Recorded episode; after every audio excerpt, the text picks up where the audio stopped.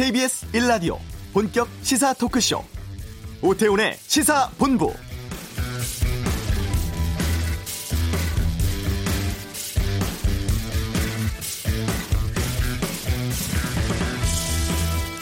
다시 확산세를 타고 있는 국내 코로나19 사태가 심상치 않습니다. 이태원 클럽 관련 확진자 나온 지 나흘 만에 80명 가까이 확진 판정을 받았고 이들을 통한 2차 감염자도 늘고 있는 상황인데요.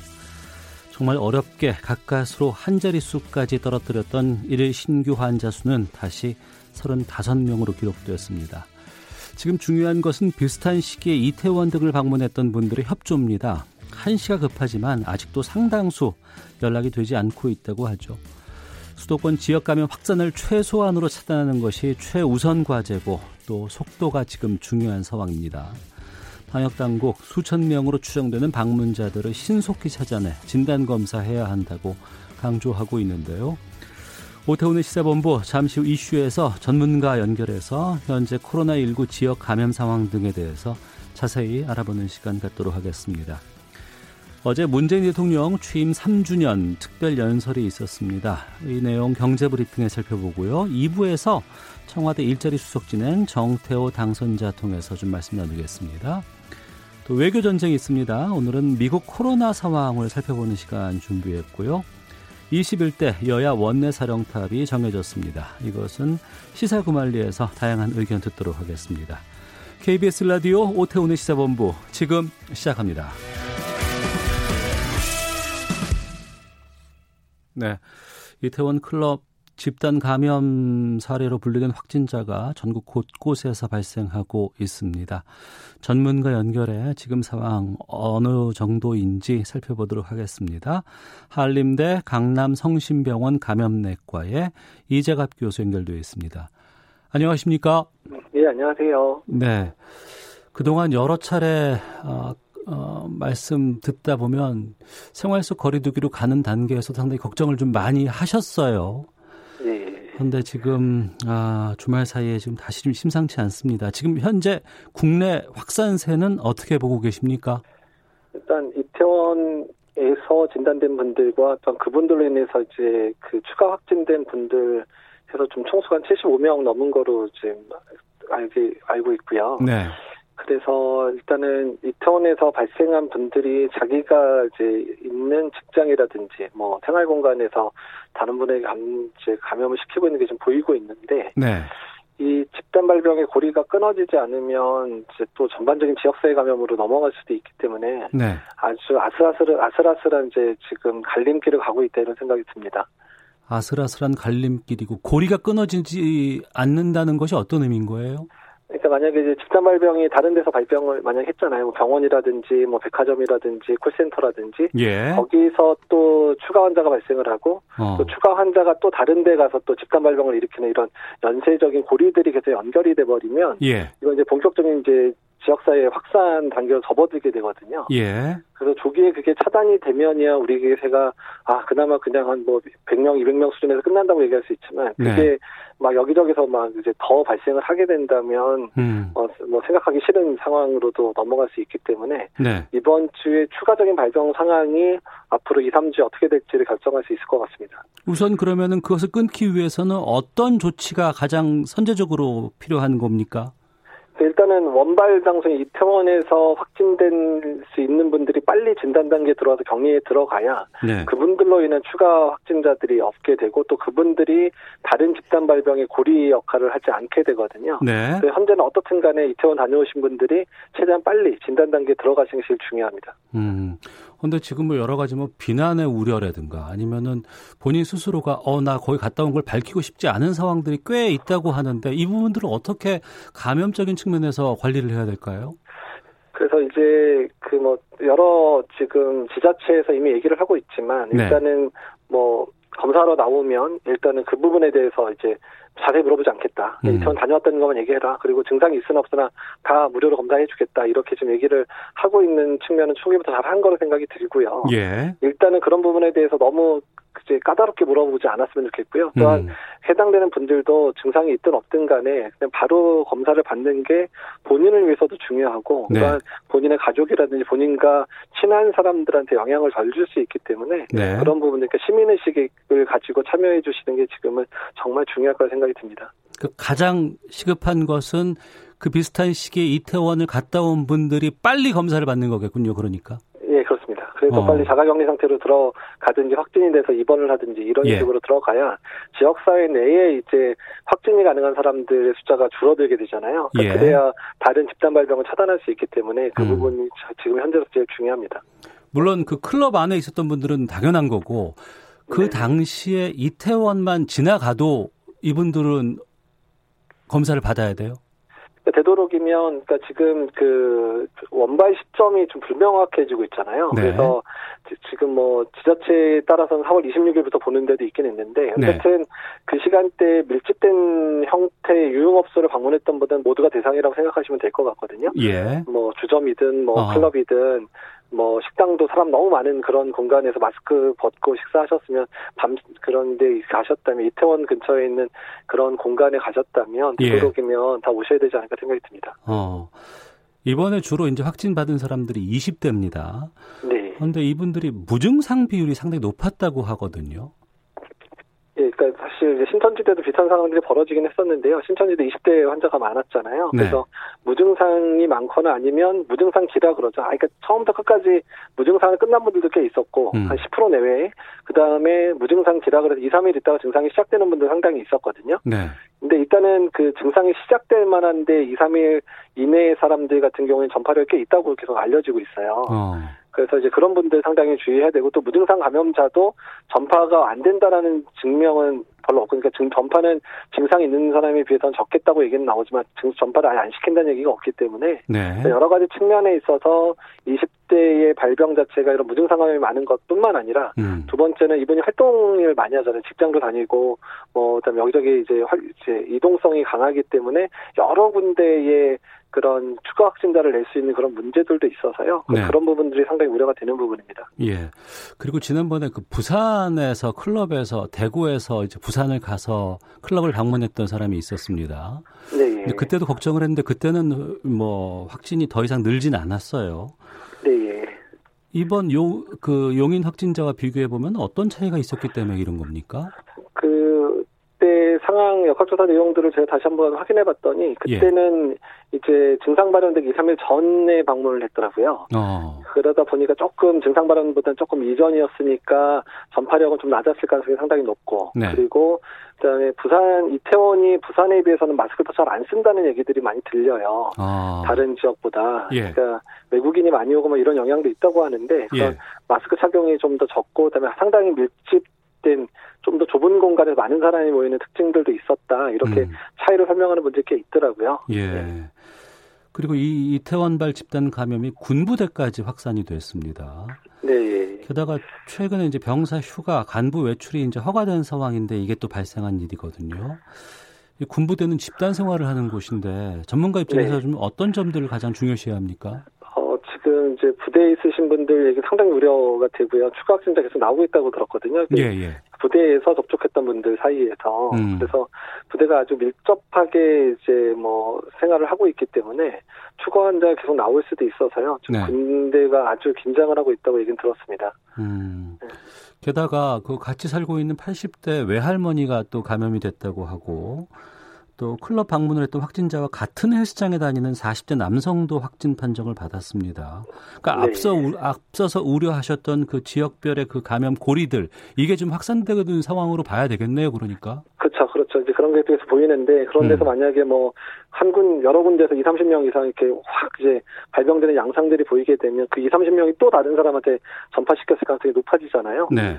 그러니까 이제 그런 고리들이 계속해서 발생을 한다 그러면 일단은 이제 지금부터 우리들이 처해야 되는 방역의 단계들은 이제 확 조여야 될 수 있는 상황들이 발생할 수 있는 겁니다. 어, 그 이태원 그 최초 확진자 말씀 좀 해볼까 하는데 네. 바이러스가 많다더라라는 이런 얘기가 있었거든요. 그건 어떤 뜻인 거예요? 어, 일단 이제 그 확진됐을 때 저희가 이제 PCR 검사를 하게 되면 PCR 네. 검사는 정량 검사거든요. 그러니까 예. 그러니까 바이러스의 정도에 따라서 뭐 수치가 낮으면 낮을수록 바이러스 많이 배출하는 거거든요. 음. 근데 이제 그 수치가 상당히 낮았다. 수치는 제가 확인을 못했는데 수치가 상당히 낮았다는 얘기고 그래서 바이러스가 많이 배출했었다는 거고요. 이거는 사실 증상 초기에 이제 이 수치가 훨씬 바이러스 많이 많이 배출하는 코로나19의 특성하고도 연관성이 있습니다. 아, 그렇군요.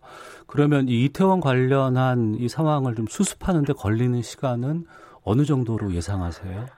그 이번 주를 좀 봐야 될 것 같은데요. 예. 그러니까 집단 발병의 고리들이 계속 확인이 되고 있잖아요. 네 근데 거기서 대규모 환자가 발생을 하고 또 거기서 또 계속 꼬리에 꼬리를 무는 상황이 반복된다면 음. 뭐 몇 주도 갈 수 있고 사실 뭐 몇백 명, 몇천 명도 발생할 수 있는 사안으로 확대가 될 수도 있는 거고요. 네. 근데 만약에 이제 그나마 저희가 조금 기대하고 있는 거는 예. 사회적 거리두기가 끝나지 않았던 시점이어서 되게 많은 분들은 주의를 하고 있었단 말이에요. 아, 그래서 예, 예. 그분들이 이제 뭐 클럽에서는 마스크 안쓰 그랬다고 하더라도 자기 직장 가서나 아니면 이제 일상생활에서는 그 좀 조심해 주셨지 않았을까. 음. 그러면 아주 많은 영역에서 대규모 환자 발생은 좀 덜하지 않을까. 사실 그러니까 신천지 때하고 다른 게 딱 그거 하나밖에 없거든요. 아. 그러니까 사회적 거리두기 완전히 끝나지 않았던 시점이었고 이번에 네네. 그때는 사회적 거리두기가 국민들이 뭔지도 몰랐던 시절이잖아요. 음. 예, 그래서 그러기를 그냥 기대하는 마음을 하는데 어떻게 될지는 솔직히 모르겠습니다. 지금 상황에서는 아, 계속해서 지금 확산고리가 보이고 있어서 그게 중요하네요. 그 신천지 발로 퍼졌을 때는 사회적 거리두기라는 것이 인식조차도 없었던 상황이었고 이번에는 네. 그나마 사회적 거리두기 물론 연휴 때 뭐 거의 다 뭐 좀 풀어졌다고 얘기를 하지만 그럼에도 사회적 거리두기를 염두에 두고 있는 시점이라 거기에 좀 기대를 걸 수는 있겠군요. 네. 저는 아. 그렇게만 되기를 지금 상당히 좀 바라는 마음인데 어떻게 될지 정말 이제 전문가로서도 예측이 상당히 어려운 상황입니다, 지금은. 네. 그리고 이 이태원이라는 지역의 특성이 좀 있습니다. 다수 클럽도 있고 또 외국인들이 상당히 많은 곳이라고 하는데 네. 지금 외국인 방역 관리에 대한 대책 같은 것들은 어떻게 되어 있나요? 어, 그러니까 일단은 지금 이제 국내에 이제 입국하는 외국인들은 계속해서 잘 관리가 되고 있었잖아요. 예, 그래서 예. 바로 격리도 됐고 또한 이제 검사를 다 시행을 해서 대부분 입국 단계든 아니면 이제 자가격리 단계에서 진단이 돼서서 최근에는 입국자에서 이제 국내 분한테 전파된 사례는 거의 없었거든요. 예. 예, 그래서 그런 부분들은 다행이라 생각이 좀 되고요. 그래서 지금 이제 거기에 있는 이제 외국인들에 대해서 저희가 좀 우려하는 부분들은 그러니까 네. 외국 분들이 아직까지 이제 한국의 마스크 쓰는 문화에 적응을 잘 못하신 분들이 많은 것 같아요. 어, 예, 예. 그러니까 거의 대부분들이 지켜주시기는 하지만 이제 클럽이나 이런 데 가면 잠깐 사실 너스레도 떨게 되고 어. 뭐 마스크 쓰고 오면 아 너무 뭐 클럽 가서 마스크 써 뭐 이제 이런 분위기가 좀 있었던 게 아닌가 생각이 좀 들거든요. 네. 그러니까 그런 게 그래서 뭐 클럽 많이 다니시는 분들 얘기는 이태원하고 홍대가 분위기 완전히 다르다 그러시더라고요. 아 그래요? 마스크 예 마스크 쓰는 착용 수준이라든지 뭐 어. 이런 것들을 SNS 통해서 저 제보를 많이 해주시는데 네. 그러니까 똑같은 시간대에 가도 뭐 홍대나 신촌에서 있는 데는 한국 분들이 좀 많고 그러니까 뭐 정말 술 음주하거나 음식 먹을 때만 잠깐 마스크 없이 다 마스크 쓰고 춤추고 이러는데 네. 이태원은 많이 안 그러신다는 얘기를 많이 하시거든요. 어. 그래서 그런 문화적인 차이도 있지 않나 생각이 좀 드는데 그게 이제 외국인들이 조금 영향을 준 게 아닌가 생각이 좀 들어서요. 예, 그렇군요. 그러니까 방금 그 말씀인데 이제 이태원 외에도 지금 뭐 홍대라든가 아니면은 이제 젊은 사람들이 많이 다니는 장소들이 있지 않습니까? 네, 예, 예. 뭐 지금 뭐 유흥시설 같은 것 뭐 이런 곳에 좀 여러 가지 그 조치 같은 것들이 좀 취해지고 있는데 이런 방역 관리 규정을 유흥 시설에 대해서 더 강화해야 한다. 이 의견에 대해서는 어떻게 보세요? 아니 뭐 당연히 동의합니다. 그래서 음. 사실 유흥시설이 그 여러모로 관리가 쉽은 데가 아니잖아요. 그러니까 네. 사람들이 유흥이라는 걸 우리나라 사람들이 이렇게 막 떳떳하게 생각도 안 할 뿐더러 음. 또 많은 접대들이 벌어지기도 하고 네. 또한 그래서 익명성을 요구하는 부분들도 많아지고요. 네. 또한 이제 술, 술이나 음주를 하게 되면 이런 보통의 자기가 생각하는 여러 규율이라든지 이런 부분들이 많이 깨지게 되니까 뭐 예. 마스크 착용이라든지 손위생이나 이런 게 약화될 수밖에 없는 환경이거든요. 네. 그래서 이제 태생적으로 약점을 가진 이런 바이러스 감염의 약점을 가진 공간이기 때문에요. 그래서 여러 가지 행정적인 부분들을 통해서 최대한 좀 억제를 해야 되지 않나 바이러스 상황이 안정될 때까지 그런 생각이 듭니다. 지금 서울, 경기도, 뭐 인천, 뭐 제주 이런 쪽에서는 지금 유흥시설에 대해서 집합 금지 명령 내렸습니다. 이 네. 집합 금지 명령을 전국적으로 확대해야 할 필요성은 없을까요? 네, 뭐 감염병 전문가로서는 당연히 그래줬으면 좋겠고요. 예, 예. 일단은 그 부분에 있어서는 정치적 판단이 필요하기 때문에 음. 그 판단은 뭐 지자체 장이나 정부에서 판단을 해주셨으면 좋겠다는 생각이 듭니다. 예. 이게 또 풍선 효과라 그래서 여기를 막았더니 또 다른 쪽으로 번진대더라 이런 얘기들 들립니다.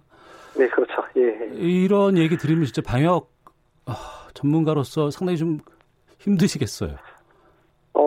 그러니까 이제 감염병 전문가로서 방역만 얘기할 수는 사실 없잖아요. 네네. 그러니까 네. 저도 뭐 먹고 사는 사람이니까 경제 부분이나 이런 부분들을 당연히 고려 안 할 수는 없는데 이제 음. 부탁드리고 싶은 거는 그러니까 이런 특정 감염병이 유행을 계속 하게 돼서 만약에 네. 많은 분들이 감염되는 상황이 돼버리면 경제활동 재개고 뭐고 아무것도 못하는 상황이 또 될 수 있거든요. 어.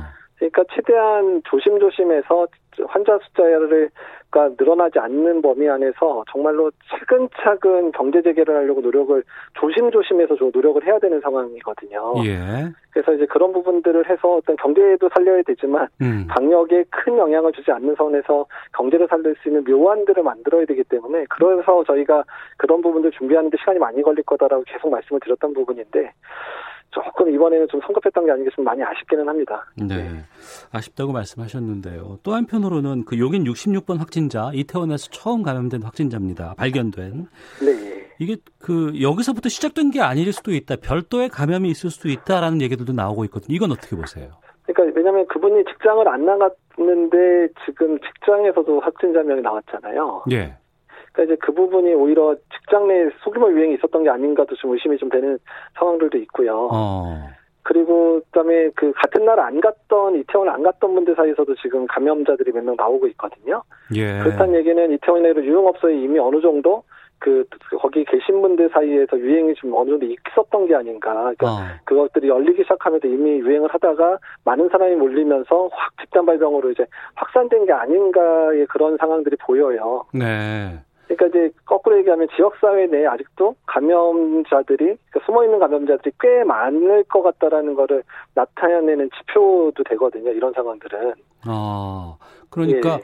우리 그 전국의 지역에 있는 곳곳에서 아직 발견되지 않은 감염자들이 있을 수도 있다는 전제가 있네요. 그러니까. 예, 그렇죠. 그, 그런 부분. 그러니까 저희도 이제 제일 걱정됐던 부분이 지역사회 내 숨은 감염자들을 확인할 수 있는 방법들이 마땅한 게 사실 없어서. 네. 그러니까 그런 부분들을 좀 확인할 수 있는 여러 가지 좀 단계를 밟았으면 했는데 어. 이번에 생활 속 거리두기로 넘어갔거든요. 예. 근데 지금 이번에 이태원에서 이런 일이 발생했다는 것 자체가 지역사회 내에 바이러스가 어느 정도 계속해서 잔재해 있다는 걸 나타내 주니까 그게 사실 더 무섭습니다. 음. 사실 이태원에 발생한 것 자체도 그렇지만 이미 아직까지 지역사회 내에 많은 사람들이 감염됐지만 감염된 걸 모르고 지내고 있는 게 아닌가라는 거를 지금 드러내는 사건이었기 때문에 네. 그래서 그 부분에 대해서 지금 적극적으로 모니터링을 해야 될 것 같고 그러기 때문에 지금 생활속 거리두기를 어떻게 유지할 것인가에 대해서 다시 한번 고민을 해야 된다는 거죠. 어, 그러니까 그 부분인데요. 지금 생활속 거리두기를 5월 6일부터 우리가 시작을 했습니다. 네. 다시 사회적 거리두기로 가야 되는 것 아닌가라는 생각이 들기도 하는데. 예, 그러니까 이제 본격적 지역사회 유행이 보인다면 이번 달에 한가름 날 겁니다. 그래서 어. 만약에 확진자 수가 급격히 늘어나기 시작하고 여기저기서 집단 발병이 발생을 하기 시작하면 네. 이제 그 지역사회 유행이 이제 본격적이 된다 그러면 사회적 거리두기 외에는 이 유행을 차단할 수 있는 방법이 전혀 없거든요. 네. 그렇게 되면 어차피 그런 상황이 된다면 결정적 이번 주 안에 아마 결론을 내려야 될 상황이 음. 벌어지지 않을까 생각을 하고 있습니다. 5237님께서 이대로 계약하면 위험하지 않을까요? 라고 질문 주셨는데 5월 13일입니다. 내일 모레 고3 등교 예정돼 있는데 어떻게 할까요, 이건? 일단은 힘들 것 같고요. 아마 예. 지금 오늘 아마 회의를 했다고 얘기를 들었는데요. 네. 일단은 좀 미뤄야 될 것 같습니다. 현 상황 파악을 더 하고 나서 안전한 방법을 찾아야 될 것 같다는 생각이 들고요. 예. 이번 주 상황 봐서 날짜를 재결정해야 되지 않을까 하는 게 제 의견입니다. 예. 음. 다시 한번 좀 이 위기를 좀 잘 우리가 극복해내기 위해서 어떤 점들 주의해야 될지 좀 한 말씀 해주세요. 이제 시민의식이 상당히 중요한데요. 네. 그러니까 저희가 제일 걱정했던 게 지난주까지 선별진료소에 내원하는 사람들이 많이 줄었었어요. 아, 예, 예. 예, 근데 그 이유가 이제 정말 감기에 걸린 사람이 없었나 이런 생각이 드는데 지금 상황 보면 그게 아니잖아요. 어. 그래서 조금이라도 호흡기 증상과 발열이 있거나 이런 분들이 선별진료소에 와서 잘 진단을 해주시는 게 지금으로서 제일 중요합니다. 뭐 이태원 다녀오신 분들뿐만 아니라 네. 거기를 안 다녀오셨어도 호흡기 증상이나 발열 있는 분들은 선별진료소 와서 잘 검사를 해주시고 본인이 아니라는 걸 확인해 주는 것만으로도 상당히 지금 도움이 되고요. 예, 예. 또 맞다면 빨리 치료 단계로 들어갈 수 있고 다른 사람이 전파하는 걸 막을 수 있기 때문에 적극적으로 본인 몸 상태 체크하시고 유증상자들은 바로바로 검사 단계에 들어가는 게 현재로서는 제일 중요할 것 같습니다. 네. 하나만 더 여쭤보겠습니다. 어제 문재인 정부 출범 3주년 맞아서 특별 연설이 있었고 이 자리에서 방역 1등 국가 되겠다는 강조가 나왔습니다. 그리고 질병관리본부를 질병관리청으로 승격해서 독립성, 전문성 강화하겠다는 계획도 발표했는데요.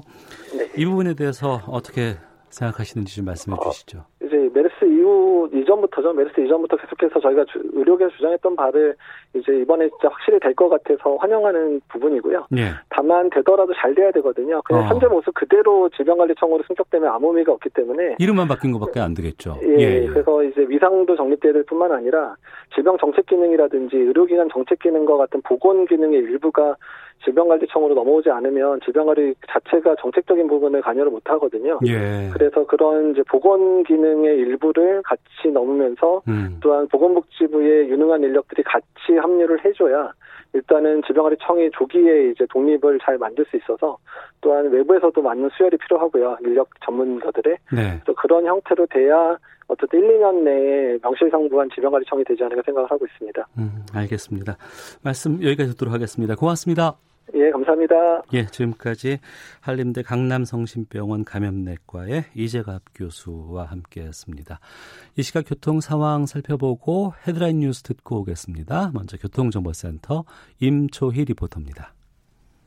네, 이 시각 교통정보입니다. 현재 작업과 사고 처리 여파를 받는 곳이 있습니다. 먼저 중부 내륙고속도로 양평 방향 연풍터널 부근 1차로에서 하고 있는 터널 전기 시설물 교체 작업 때문에 6km 구간 정체입니다.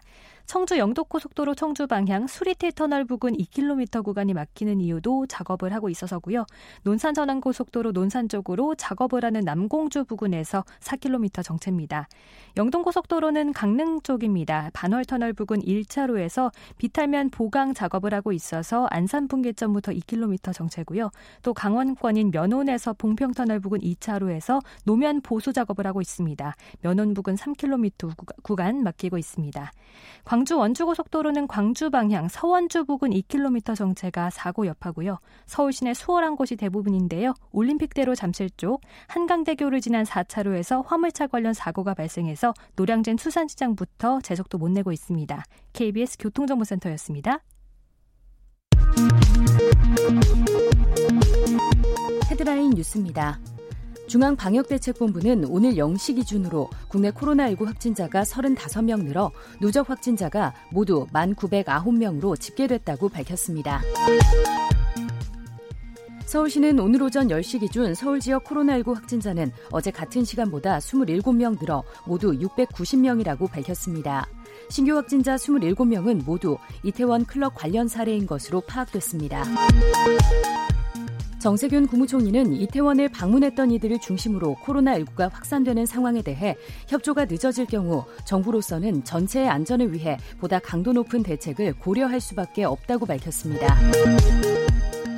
이태원 클럽에서 촉발된 코로나19 감염 사례로 등교가 또 연기될지 관심이 쏠리는 가운데 교육당국은 오늘 중으로 학교 현장 의견을 수렴할 예정입니다. 지금까지 라디오 정보센터 조진주였습니다.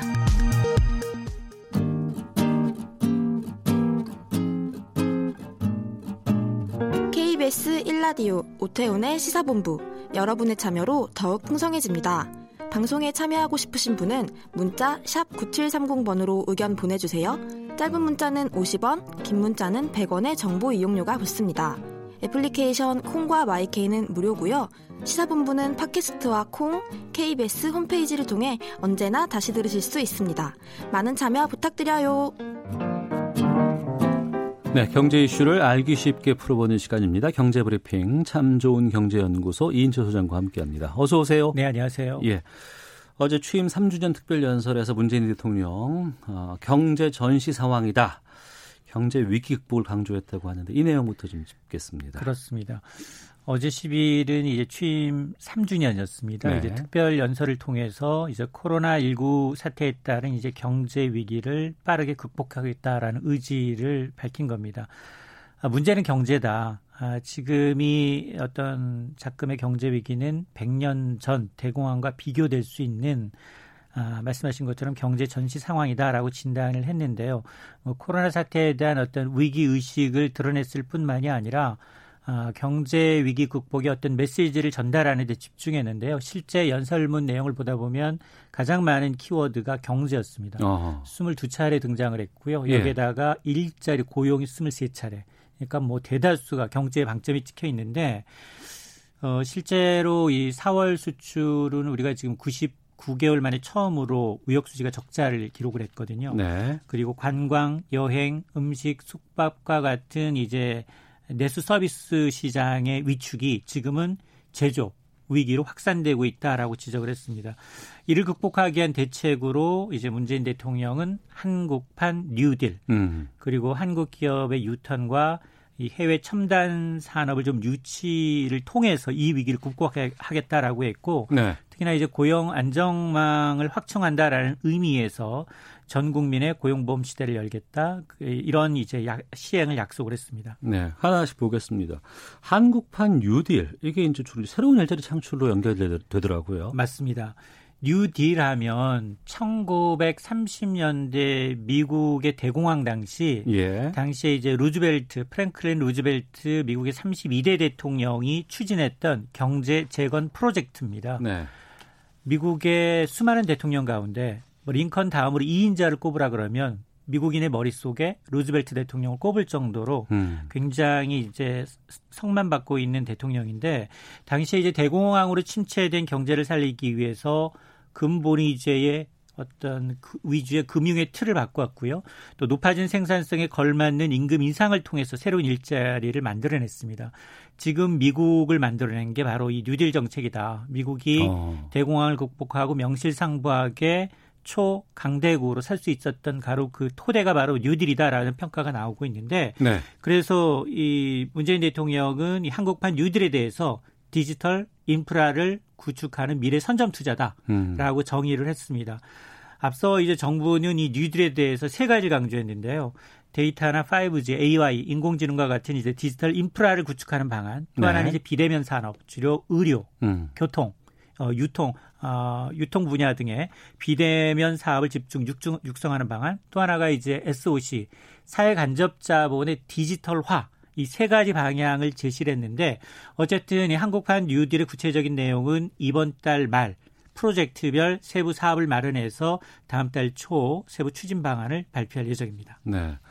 우리가 코로나19가 발생하기 전으로 돌아갈 수 있을까라는 얘기 참 많이 했었는데 경제는 그렇지 않다면서요? 맞습니다. 경제는 코로나 이전과 이후로 확연히 달라집니다. 어. 자, 그러다 보니까 지금 전 세계가 이제 코로나 사태로 인해서 이동 제한 조치를 서서히 좀 풀면서 이제 그동안 어려웠던 수출과 인력에 대한 어려움을 겪었 겪었었는데 이후에 뭘 할 건가에 대해서 모두가 고민을 하고 있습니다. 예. 그러다 보니까 이제 방역이냐 경제냐를 두고서 음. 조금씩 고민하고 있는 거죠. 우리도 그렇고 있잖아요. 맞습니다. 예. 미국도 마찬가지고 유럽도 마찬가지입니다. 어.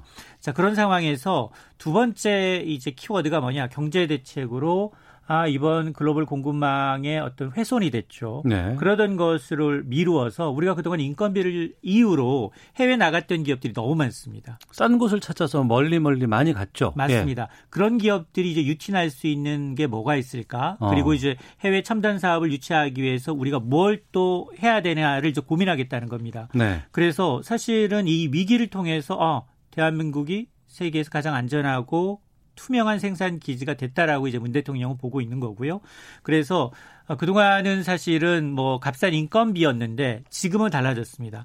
핵심 역량이 얼마나 되는지 안심하고 투자할 수 있는 투자처인지를 더 선호하기 시작했다는 겁니다. 이게 우리 코리아에겐 기회다라는 건데요. 그래서 이제 과감하게 아, 그동안은 사실 반기업 정서가 좀 강했던 것도 이제 국내 기업들이 해외로 나가는 이유였지만 음. 이번 사태로 이제 기업을 바라보는 시선도 과거보다는 다소 긍정적으로 바뀌었다는 겁니다. 네. 자, 그러다 보니까 이제 그런 기업들조차도 국회에 복귀를 한 다음에 힘을 실어주겠다라는 겁니다.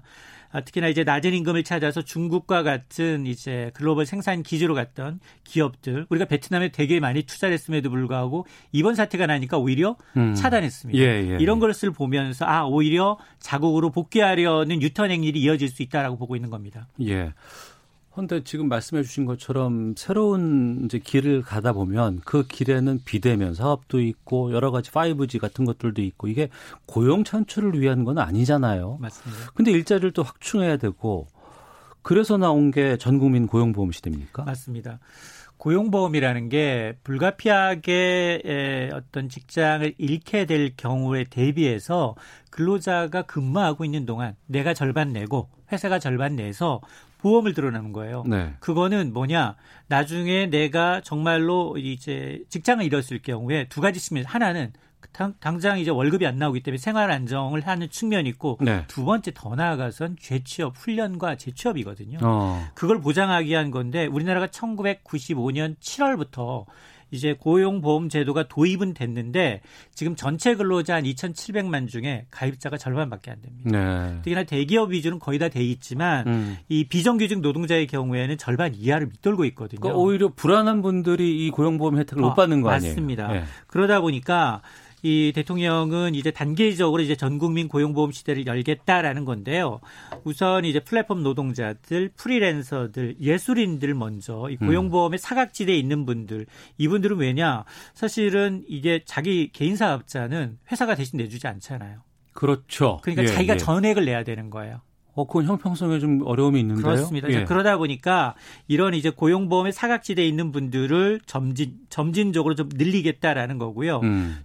두 번째가 뭐냐면 이게 이제 고용보험의 어떤 짝이라고 할 수 있는 한국형 실업부조제도라고 하는 국민취업지원제도. 한국형 실업부조제도? 예, 라고 할 수 있는 국민 취업 지원 제도예요. 예. 이거 하반기부터 시행하겠다라는 겁니다. 이미 지금 관련 법안이 이제 들어가 국회 상임위에서 논의가 되고 있고요. 네. 여야가 의견 접근을 이루고 있는데 이건 뭐냐면 어, 취업 취약계층에 대해서 취업 지원과 지원금을 제공하면서 올 하반기부터 월 50만 원씩 6개월 동안 지급하는 거예요. 네. 이게 아마 저소득층들 미취업 청년들, 영세 자영업자들 음. 약한 300만 명 정도가 대상이 될 수 있는데 이들한테 맞춤형 취업을 지원하고 구직 수당과 같은 소득을 지원하는 겁니다. 네. 일자리 갖기 전까지. 어. 자, 이런 사업 이게 그래서 고용보험이 1차 고용 안전망이라면 이 국민취업제도는 2차 고용 안전망이다라는 겁니다. 음. 그래서 우리나라가 이제 전국민 고용보험 확대라는 건 IMF 위기 이후에 김대중 정부가 도입했던 기초생활보장대처럼 코로나19 이후에는 고용 안전망을 더 확대해서 국민의 삶을 어떤 정부 차원에서 어떤 좀 지키겠다라는 정책 기조입니다. 네.